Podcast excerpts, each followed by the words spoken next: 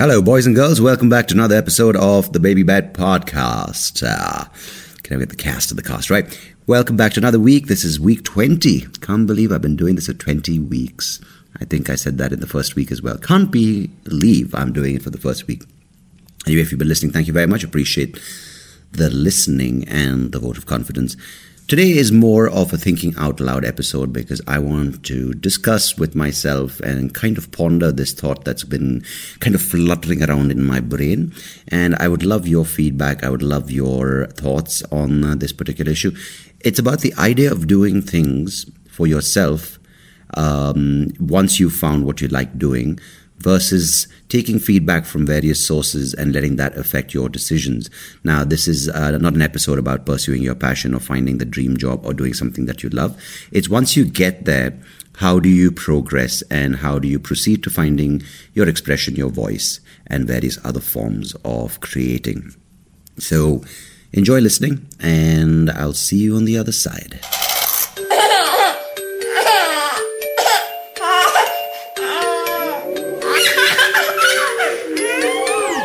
Baby Bed Podcast with Sandeep Rao.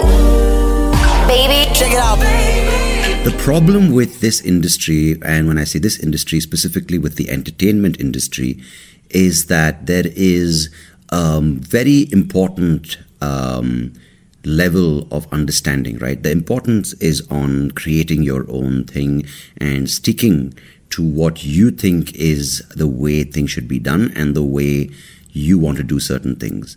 And the problem, on the other hand, is the temptation to be uh, constantly vigilant and constantly influenced by what other people are doing. It could be uh, either looking at other musicians or artists or designers or entertainers, looking at the kind of content they're putting out there, looking at the style of content, looking at the idea of um, what the public is consuming, looking at the idea of marketing. So these things are very, very um, different from, say, someone who has a job. Now, I'm not undermining what you do at your workplace, but typically in a corporate kind of setting, things are kind of predefined for you. Within that realm of um, structure, you can grow, you can innovate, you can expand, you can ask and all these things.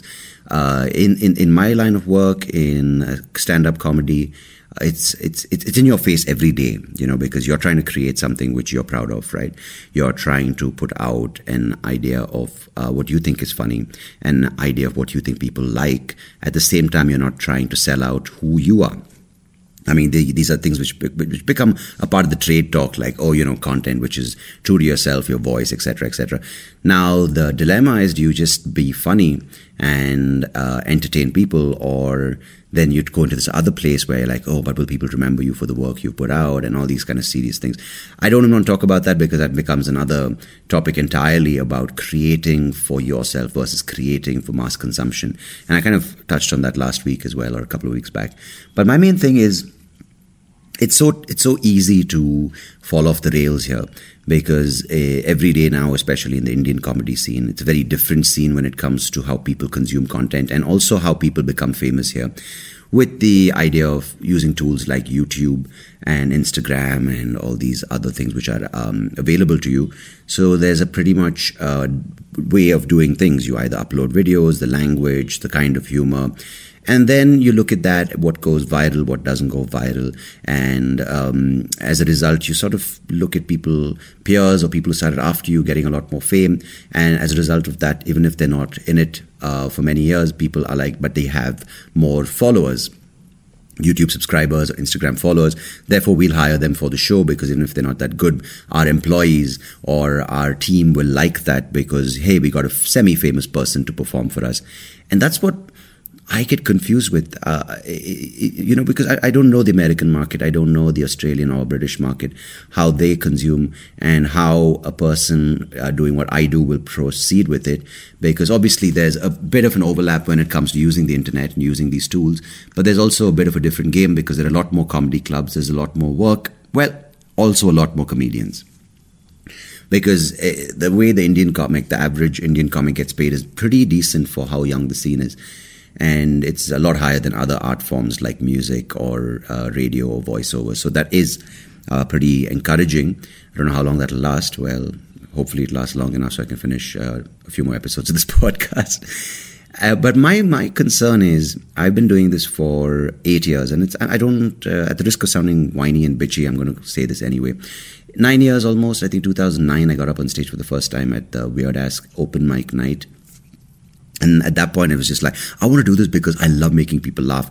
Nine years down the line, there are a lot of calculations of uh, you, you kind of forget why you got into this because especially when you talk to other comedians they're the most boring bunch of fuckers. They're just like bro you know when you saw like you know Bilbo's joke like it's so alt it's so out there it's so dark? I'm like dude this is the problem of anything in any business. You take things too um, literally you take things too seriously.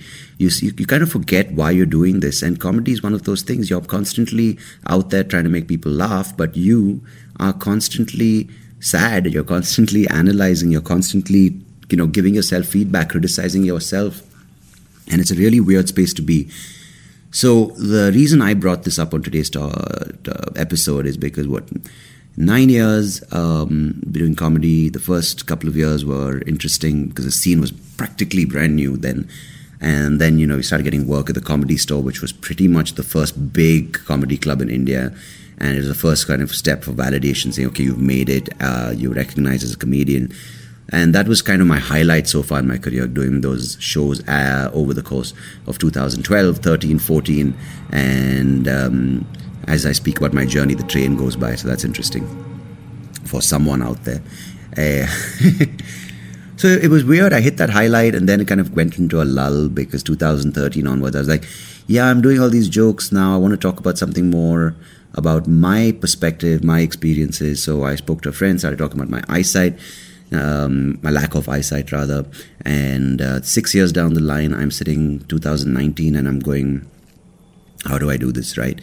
It's a bit of a lull in my career, and a lot of people uh, seem to give you um, advice when you're going through a lull. They talk about the things that they think you should do. Uh, for instance, a friend's like, dude, you know, I've been following your career since 2011, 12, and I don't, you know, want to talk. Uh, I don't want to come for a show where you're talking about your disability, and I don't want to hear that because it bums me out. Now, other people uh, in the same breath are like, "Oh my God, but you need to milk your disability. I want to hear more of that. Use that. Use that. Milk it." And then another person's like, yeah, but there's a way of doing it because, you know, the audience gets uncomfortable, Sandeep, when they hear about it. So there's a way in which you can probably do it where you address it, but don't over establish it. You don't keep harping on about it. You've got to do some jokes which quickly convince them that you're blind, which makes them easy with the fact that you can't see, and then move on to your set, right? Move on to the other material, uh, which is not about eyesight, but my perspective in life is coming from a place where I can't see very well. So my jokes will have that underlying theme in it. But my point is, man, I've, I've been dealing, uh, not dealing with like a disease, but it's been something which is a part of my life for 28 years, right? Now, is it my responsibility to make someone feel okay about the fact that I'm cool with my disability? Am I supposed to put someone at ease because they've come for my show? It's, it's a thought I'm experiencing because or should I otherwise think like, oh, 28 years you've had to deal with it. Now they have only 30 minutes to come to terms with it. So it's your responsibility to make them comfortable. Because when I say the word blind, I feel like everyone's asshole clenching. You're like, oh, did he just say disability? Did he say blind? At the same time, these people will click on America's Got Talent or a British Got, British Got Talent video where a blind kid sings and they're just so inspired by it. And they're so amazed by the fact that a blind person can sing.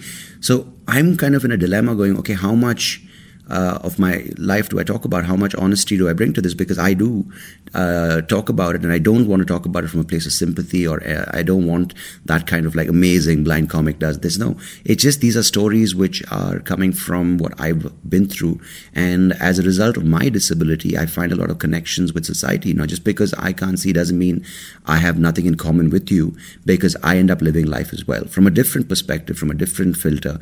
But we do have the same thing, which is we breathe, we eat, we shit we fuck, we get depressed, we get angry, we get sad. And on top of those things, I just come from this little point of view in life. So that's my entire reason for even talking about my eyesight because I don't want to pretend that everything's normal because that's just living a life for me. And I don't want to do that because the moment I get off stage, I have to be, you know, cautious about what I'm doing. So that's my only reason why I believe I want to talk about what I talk about. And unfortunately, when it comes to putting up content on the internet, you have to sort of establish uh, who you are um, your context, your uh, point of view, where, you, where, where your ideas, your intentions are coming from. And I'm not doing it as like, oh, give him a free card because he can't see. No, none of that. It's just that once you understand this, now I can move on from here. I have good stories. I have, I have interesting things that I observe in society. And um, that's where I'm kind of finding that fix. And it's really bugging me this past few days and i'm just like do i do i not what can i kind of bring into the picture what can I say on stage which is uh, good for me as an artist, uh, as a writer, as a performer, and what is enough of uh, establishing for the audience. And um, it's interesting because the word blind, the word deaf, people react very differently. Because when I did a couple of shows um, in the UK, right, and I would just say words like partially sighted, and they would believe me because people don't believe me. That's the weird thing. I come to that in a bit. And I would do my thing. I'm partially sighted, and these are my little quirks, and these are the things I experience, and these are my stories. And it would just be okay. He's partially sighted, and here you almost have to make them believe, and you also have to convince them that man, your disability is to a certain extent. It's how much you can, how much you can't. You can't really, you can't really make them feel that they're cheated because if you say blind, but anything you walk out with the cane, they're like, but you can see a little bit. Why do you use the word blind? If you say partially blind, they're like, how much can you see? If you say visually impaired, they're like, oh, are you really using big words? now to confuse us, you English speaking bastard. So there are so many layers involved in this. I'm just like, I don't want to use semantics. I don't use disabled and partially sighted. And I just want to use one word, which is the truth, which is I lost 80% of my vision. I'm partially sighted. But how much of my set, I don't want to waste my jokes in explaining. I don't want to waste my time on stage trying to convince you as an audience. And I think many people might feel this way from other points of view. You know, if you're trying to establish, if a person's fat, they don't have to say too much of I'm obese or fat. You you know that, right? When you see me coming on with a cane, um, it's difficult, but when I say I'm partially sighted, believe me, motherfucker, because I'm not trying to make up a lie over here, right? Is what I'm thinking. And if you say that on stage, they're like, oh, aggressive blind comic, aggressive individual who's privileged. And the whole thing's on the on, on the on the internet because live shows, yes, there are the retards who will come after and they're like, oh, that part of your eyesight thing, that's true. I'm like, mm, really, man? Really? I'm going to make up a visual impairment as one of my things because I, there's so many other things out there which could be better hooks for me. But apparently, I, that's what it is. And, and speaking of it, um, a funny uh, funny incident once this guy had come for one of these um, it was not like a ted talk it was one of those more informal tedx talks like it wasn't a tedx it was another thing. It was at a bar afternoon couple of beers everyone's chilling and he goes i love your talk and i love the story that you have to share. But will you be talking about your eyesight again on today's show? I'm like um, sure you want me to change it up? You want me to talk about like you know this growth in my testes? Like what the fuck?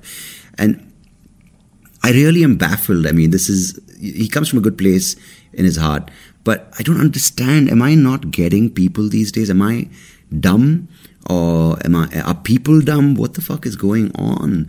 Because I want to talk about this soon. I might just cover a little bit of it in today's uh, episode. Is the idea of blind, right? Am I the one who's truly blind just because I'm physically limited by my vision? So therefore, I can't do the things that society has put as mandate: drive, read, walk down, cross the road, and do things independently, which are visually um, the standard.